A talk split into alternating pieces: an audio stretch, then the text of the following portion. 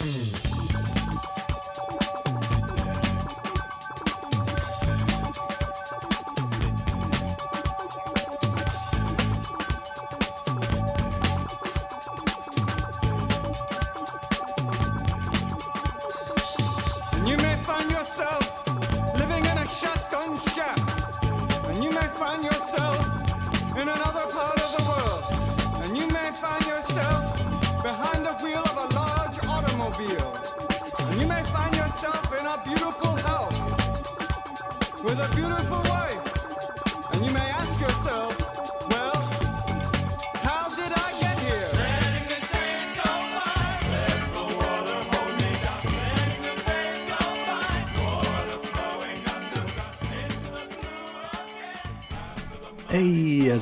Everybody? This is Chris. Welcome to episode 242 of X Lapsed, and this is the August finale for uh, original recipe X Lapsed. Even though we're in the you know second week of September, uh, well, DCBS took a long time to get me the August books, so uh, we crept into September. And since I just got an email the other day that my DCBS order will be delayed again, um, well, we're gonna we're gonna be popping into the essentials after this. But uh, you know, I was thinking about doing the uh, Deadpool Black, White, and Blood number one as the next episode of X Lapsed, but uh, I'm not so sure. I'm not so sure. I'm gonna have to let you guys decide how we're gonna handle that because, you know, the more I look at it, I'm not even sure it takes place in the uh, era here. The story that I was most interested in had uh, Scout uh, hanging out with Deadpool, but I'm not sure if it's like one of those stories that could take place anytime, or if there's anything Krakoan centric in there, or anything that uh,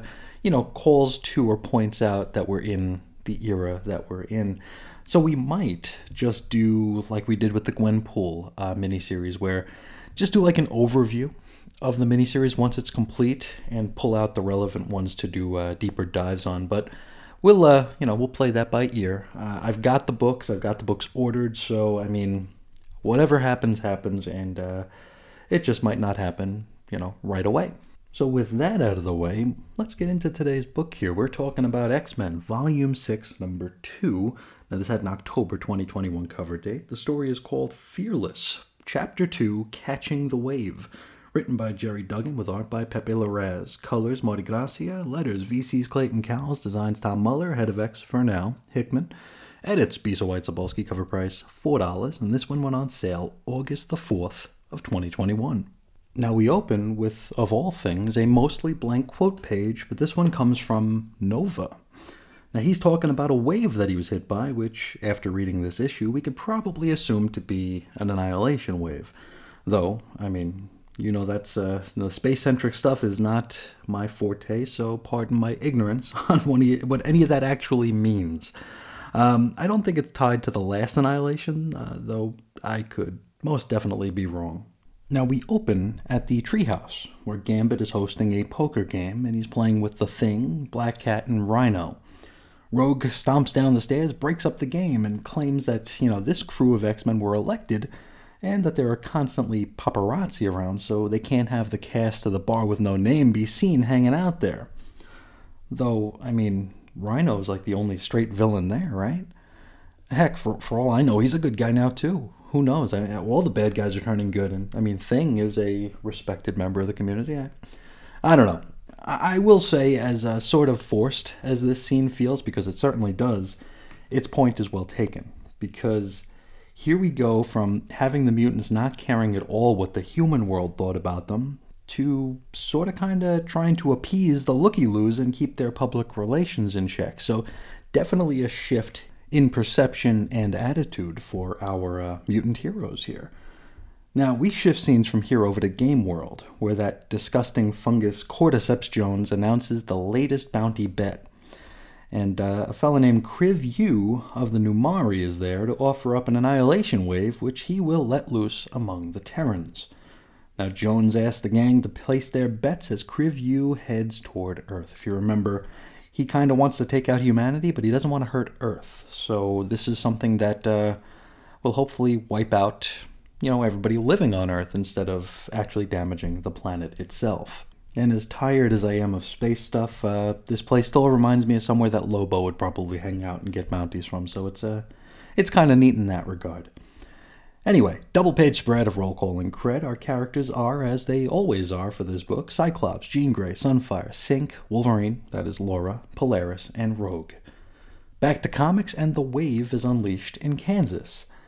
Now, I'm not sure if we're supposed to be getting any Superman vibes here, with Kriv's craft landing in Kansas like in the middle of a field. Eh, maybe, maybe not. Anyway, Kriv downs a bottle of uh, uh, annihilation juice?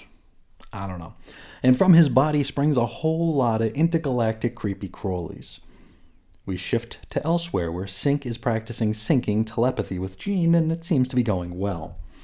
But the session is interrupted by the feeling that something weird just happened in Kansas. And so, without saying to me, my X Men, Jean assembles the crew into the Thunderbird, and before we know it, they're headed into the Heartland. Now, it's worth noting here that Everett and Jean did talk a little bit about his weird relationship with Laura. Now, in case you don't remember, just like Laura doesn't remember, uh, Everett, X23, and Darwin spent decades inside the vault during the disjointed previous volume of X Men. Now, Laura died before she can make it out. Synch did make it out, only to die as soon as he returned. He, he died outside of the vault right after Professor X was able to uh, back up his, uh, his memories into Cerebro. And so, since Everett's memories were able to be cerebro-sized or cerebroized before he passed, he remembers everything that happened in the vault, whereas Laura does not. And since they had like a decades long romance, it's a little bit awkward, right? Um, now he's struggling with whether or not to tell her about it, though Jean does know. He did tell Jean uh, everything that went down. From here, we kind of leave the characterization portion of the book here, and we spend the next 10 pages with the X Men fighting back and ultimately defeating the Annihilation Wave. Now, Rogue immediately knows that it is an Annihilation Wave from her time on the Unity Squad, which was the uh, post AVX Uncanny Avengers, of course. Now, Polaris, upon hearing this, suggests that the number one cause of death for Avengers must have been boredom. I'd argue that she, uh, you know, spelled Bendis wrong, but uh, I will agree that as an Avengers reader, um, boredom is what kicked me out of it, or you know, out of the fandom. So, eh, what are you gonna do? Anyway, from here we get lots of like powers in tandem sort of offense being employed here. We have seen that a whole bunch in these, uh, you know, Dawn of X, Reign of X books. Ultimately, Jean and Lorna head into the Wrigley mess, where they find the dead, or just recently dead body of Kriv Yu. Now, since Jean can't read the mind of a dead guy, she and Lorna combine their powers in an interesting, if not completely logical way. Now, to hear Jean explain it, Polaris's magnetism and her own telepathy will make something of an MRI machine for memories. I don't know that that's exactly how something like that would work, but hey, we'll go with it. Now, while she's uh, while she is MRIing, she sees something, which we can probably assume to be the goings down on Game World. Now, with all the info collected, she calls for Sunfire to incinerate the wave, and so he does. Now, considering how many Marvel Cosmic stories of the past 15 20 years have had Annihilation in the title, I feel like we're jobbing these uh, these creepy crawlies out here pretty quickly. Um, they seem a little bit underpowered if they if they fall so fast to just a you know a handful of X Men. I don't know.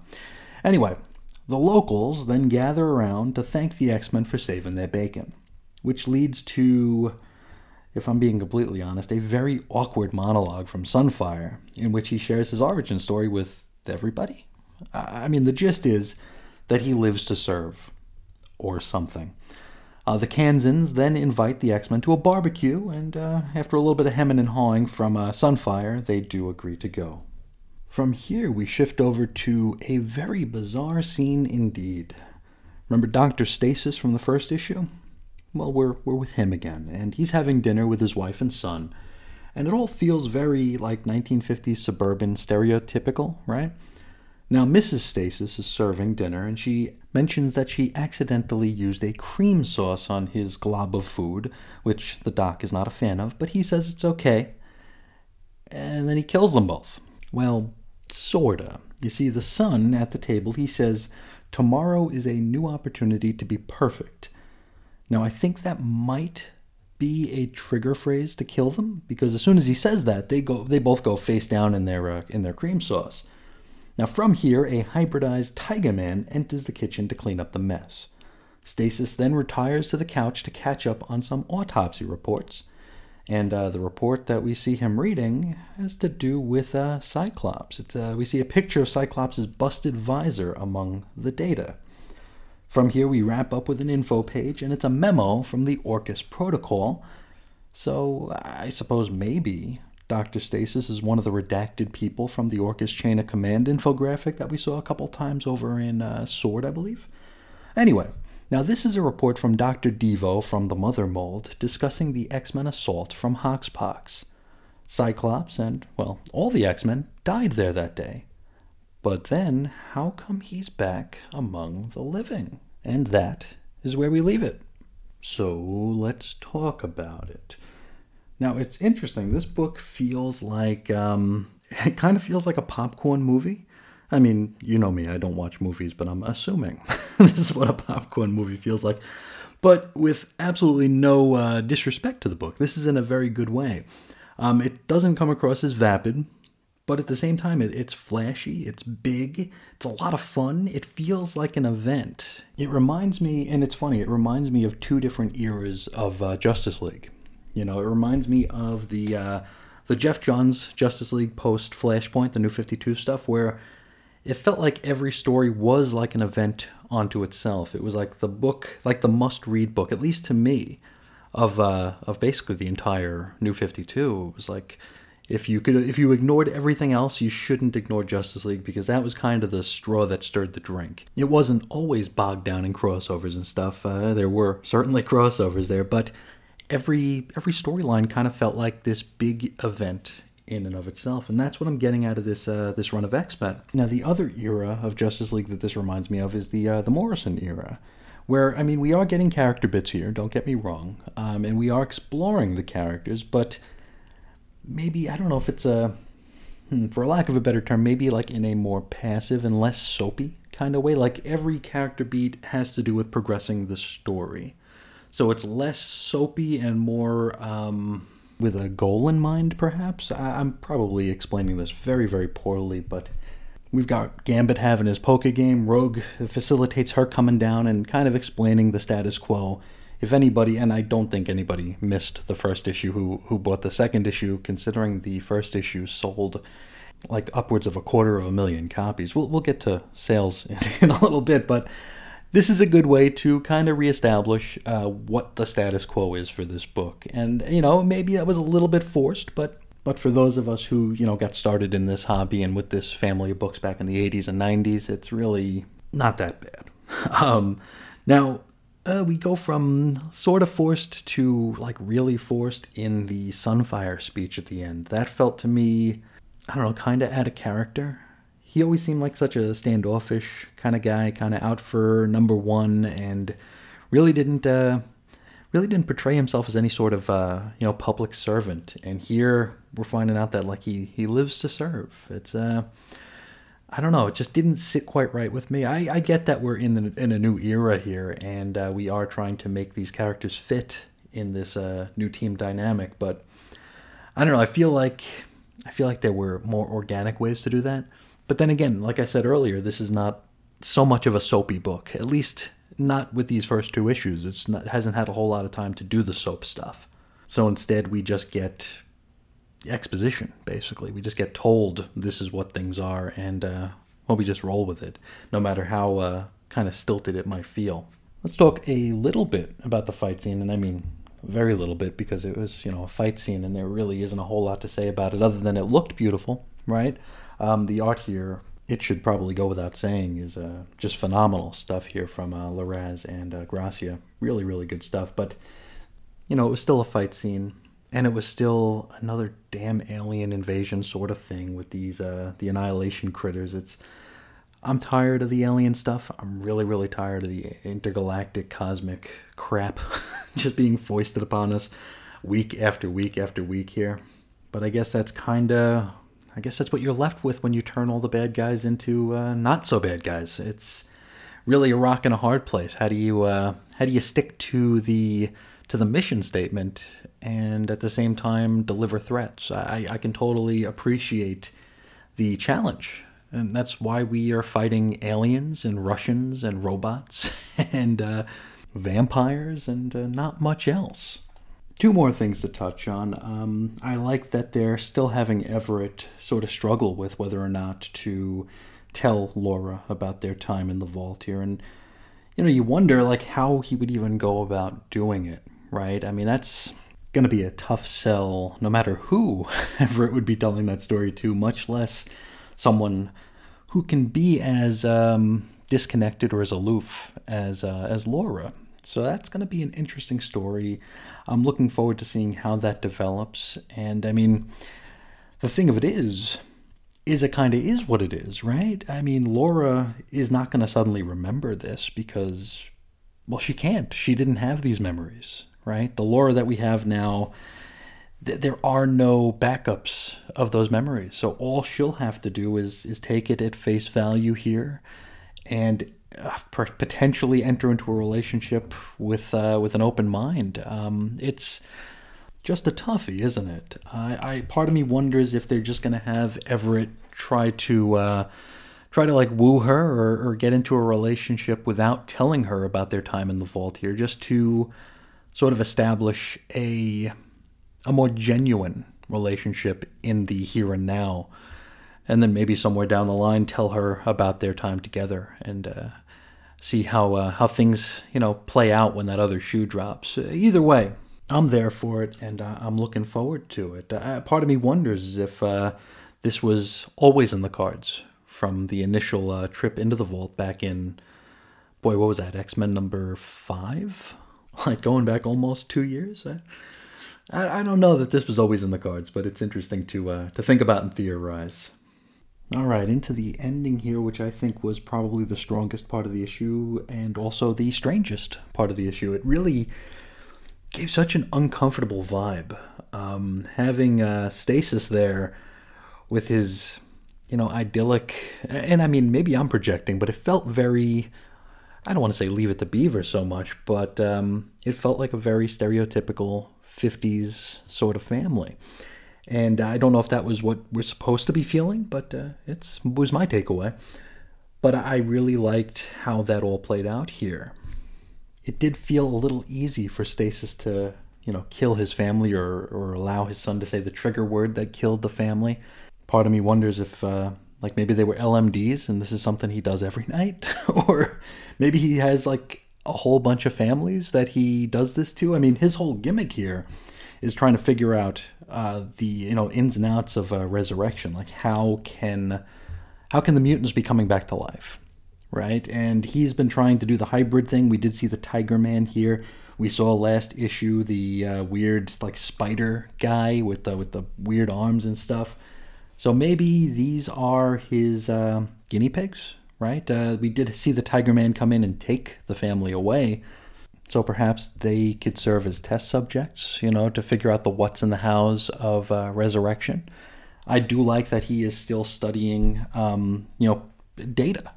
You know, I think it, it's kind of funny, like in a meta way, considering how we've received so much of our information in these uh, in these info pages, and here we have a character inside the book who's sorta who's sorta like flying by the seat of uh, the info page, trying to get to the bottom of a mystery.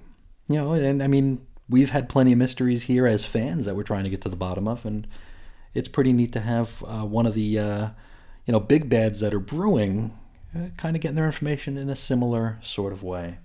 Again, whatever it is, I'm here for it. Um, I would like to see a lot more of this and a lot less space. I, you know, we do have Game World that we still need to deal with, and uh, we've seen the solicits, and we know that uh, the High Evolutionary will be getting involved in this story. So, yeah, we got some space stuff, we got some cosmic stuff. Um, I mean, and we'll we'll be there for it. I'm just not looking forward to it as much as I am. Uh, you know, finally getting some of these answers that it feels like we're starting to brush up against. It's uh, almost like we're being teased, but uh, being teased in a really cool way. But that's all I got to say about this issue. I would love to hear your guys' thoughts on it as well. So uh, definitely feel free to uh, to hit me up with your thoughts. And uh, speaking of which, let's hop into the mailbag. It's a quickie this time. We're going to start with Evan talking about New Mutants number 18. Now, Evan says, I think I'm on the same page as you. This was a well done issue that told a story that didn't sit well with me. It does seem like death and resurrection was the only way to solve Karma and Tran's situation. While it is different from Cosmar's plight, I do understand her frustration with it. But I'm on the record as being opposed to the Crucible, and I haven't changed my mind. The idea that the Krakoans frown on suicide but are cool with this is just poor mental gymnastics. But from a story perspective, it works. Now, of course, this was the issue of New Mutants where Danny and uh, Shan do battle to the death in the Crucible. Right after Cosmar asked Danny if she would do her the honors to maybe get her into a uh, less warped body, I suppose. And uh, Danny said no and gave her like the mutant rah rah speech, like "You're beautiful just the way you are." And uh, here, and uh, Evan is totally right here. The, it, there is a difference between Karma's situation and Cosmar's, but uh, this does feel. I mean, the timing here is is definitely um, intentional, and I think all the feelings that we're having are also intentional here. We're supposed to be thinking like, why does uh, why does this character rank and this one does not? and that led to us talking a lot about a uh, like a class system forming on Krakoa um, unwittingly. Like I don't think they're planning to do it. It's just something that kind of happens in society, unfortunately. And um, here we have it in a very closed society on Krakoa, and it's still it's still happening. I mean, the mutants have always been kind of uh, victims of bigotry and fear, and of course hate. And uh, you'd think that if you remove the human element, that uh, everybody would be more or less equal. And while that might work on paper, in reality, you know, things happen, unfortunately. Uh, Evan continues As soon as Scout went to confront the oddities, I was waiting with each panel for one of them to accidentally kill her in a fit of rage, not thinking about the fact that, as a clone, she might not be resurrected. I still maintain that the tick off no Wolverine is an informal Krakoan law that would ensure her return, but it made for some great suspense. I'm hoping that Farouk doesn't live down to our expectations and kill her while everybody's at the gala. Have you been reading ahead? I, th- I liked your suggestion from a while back that he might not be as full evil as we think. Well, um, by now you know what happened to poor Scout and you know, uh, yeah, we at least we have an idea of how it went down. I mean, it was kept as nebulous as possible while also being somewhat straightforward. So I mean, uh, the uh, the jury is out, but uh, yeah, Scout was offed by uh, the Shadow King. At least that's what it appears to be. Evan continues. I was disappointed to see Rahne helping Farouk out, but as you said, she may be under some sort of influence or just be so broken that she doesn't know what to do. If Way of X is about the cracks in Krakoan society, New Mutant seems to be about those falling through them. And right now, nobody but Farouk seems to know or want to address how broken Wolfsbane really is. And I think that's a really good way of, uh, of explaining it here. Way of X points out the cracks, and New Mutants is about those who fall through them. And uh, having the Shadow King as sort of a mentor for those who have is um, a really good play for uh, several reasons here. He, he's able to give them a sense of belonging, a sense of value, uh, whereas maybe the uh, the more traditionally uh, aesthetically pleasing mutants on the island are a little bit more dismissive. Whether or not they mean to be, it uh, remains to you know be seen. But here we have the Shadow King, who's able to gather these irregulars and uh, also exploit them you know, uh, they're basically doing his bidding here. And I am definitely digging it. Uh, this might be the first Shadow King story that I'm actually like 100% enjoying. The Shadow King was never a favorite of mine, and this is a really good use of the character, really good use of the gimmick, and uh, a way to show that he can be an actual threat, even in this uh, post Krakoan society. But thank you so much for writing in about that issue there, Evan. I'm looking forward to hearing your thoughts uh,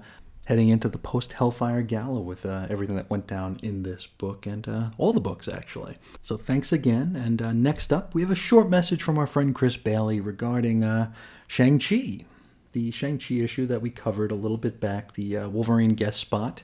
And he writes in to inform me that it is not Shang-Chi, but it's Shang-Chi. He says we now have to pronounce it that way because the MCU tells us to do so. And uh, to which I have to say, oops. Sorry about that. I hope I didn't offend anybody by calling him Shang-Chi. I've called him Shang-Chi for 30 years now. So hearing that it's Shang-Chi is, uh, well, that's news to me. But I will do my best to, uh, to refer to him as such moving forward. And hopefully I didn't ruin too many people's listening experience by referring to him as Shang. But uh, thank you so much for letting me know that, uh, Mr. Bailey. It's uh, it's definitely helpful because I am out of touch with everything MCU, uh, and I don't ever see myself becoming familiar with it.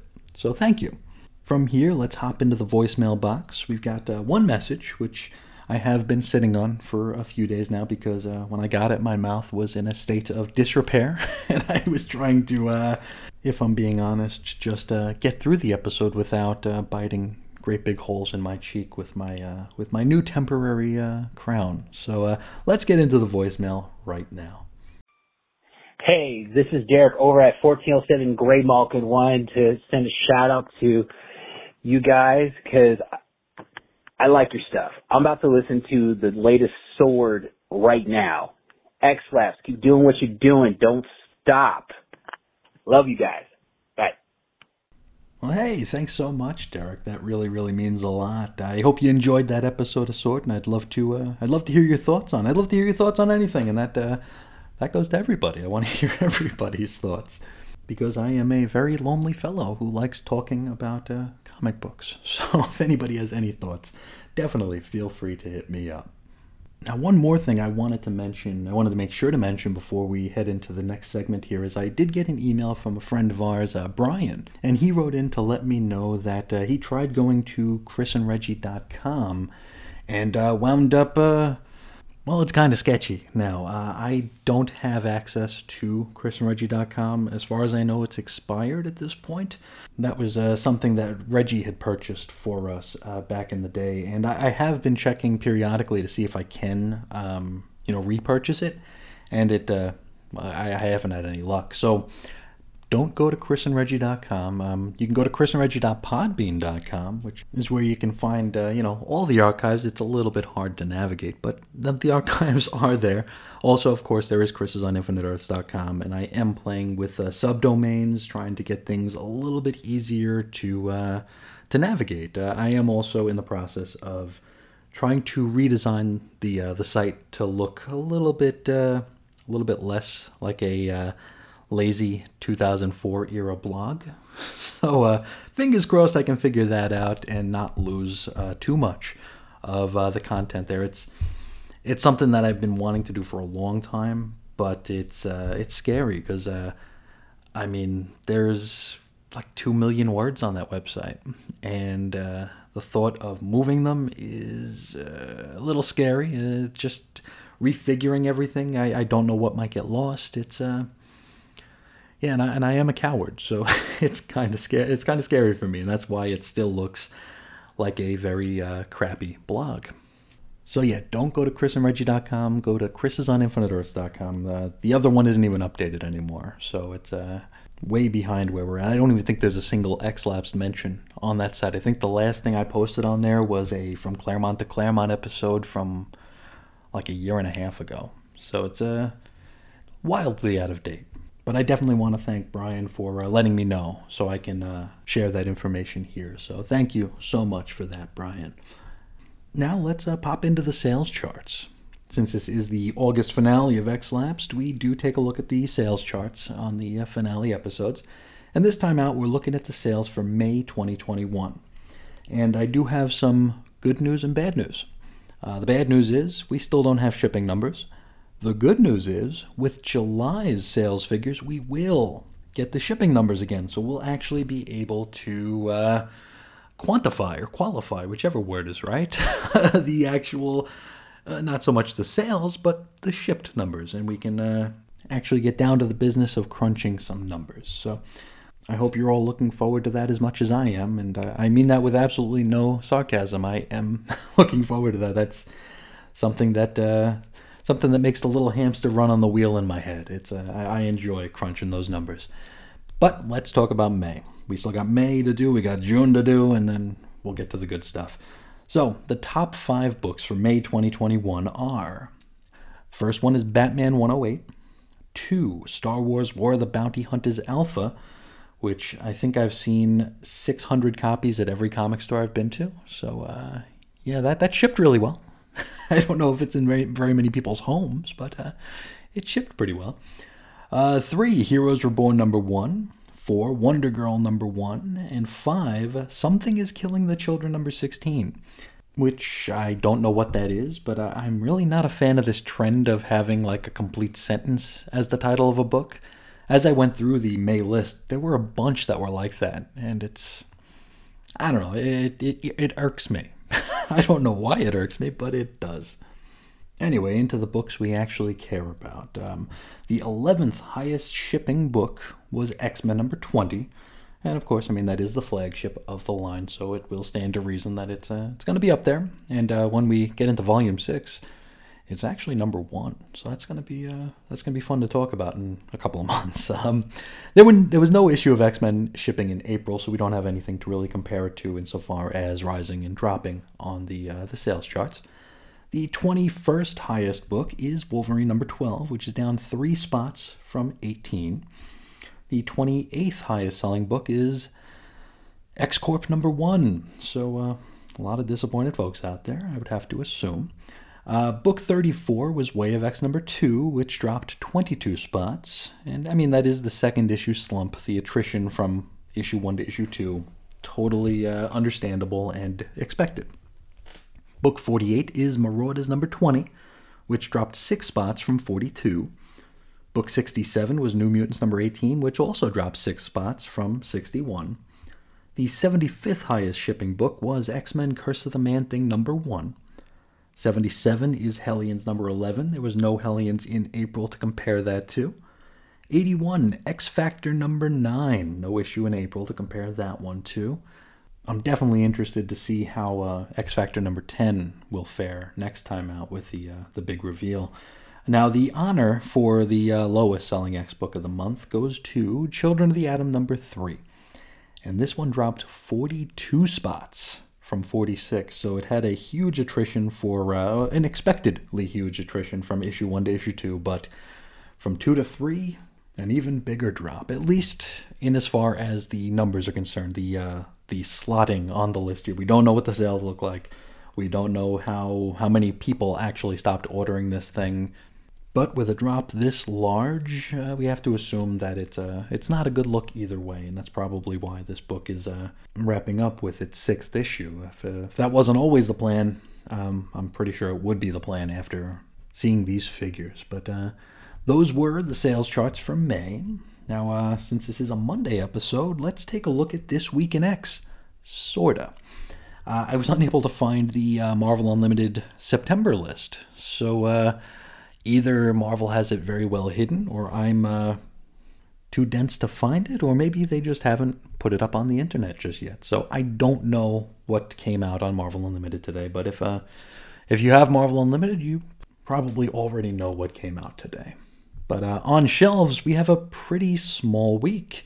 Uh, we got Excalibur 23, X Force 23, and uh, for completionists, Deadpool, Black, White, and Blood number 2. So, pretty small week. It feels like uh, the shipments are kind of getting under control. Like, uh, we're not getting a book a week with one book and then a week with like five or six. It feels like they're they're being you know planned out a little bit uh, easier for folks to who go to the shop week to week to, to pick up their stuff and not be so uneven with uh with what they're uh, what they're pouring out of their wallet each time out. So that's a good thing.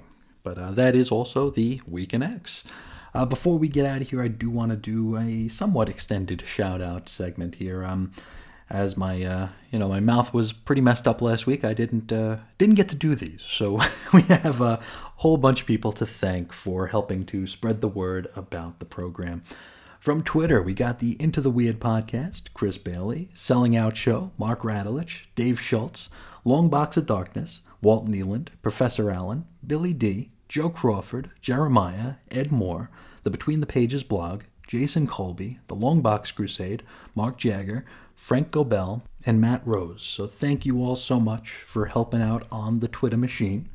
Over to Facebook, Jesse DeYoung, Joe Crawford, Jody Yurden, Chris Bailey, Pat Sampson, Andrew Franklin, Walt Nealon, Jeremiah, and Billy D. Thank you all so much for helping to spread the word and to, you know, just helping my own self-esteem and uh, and self-worth by uh, clicking clicking the heart or the thumbs up or the little swirly thing. It really it means too much to me. So thank you all for uh, playing along and uh, helping me feel a little bit better about uh, the stuff we put out here. But uh, that's going to do it for today uh, and for the August season, the August episodes. Uh, I want to thank you all so much for spending your time with me. And until next time, as always, I'll talk to you again real soon. See ya.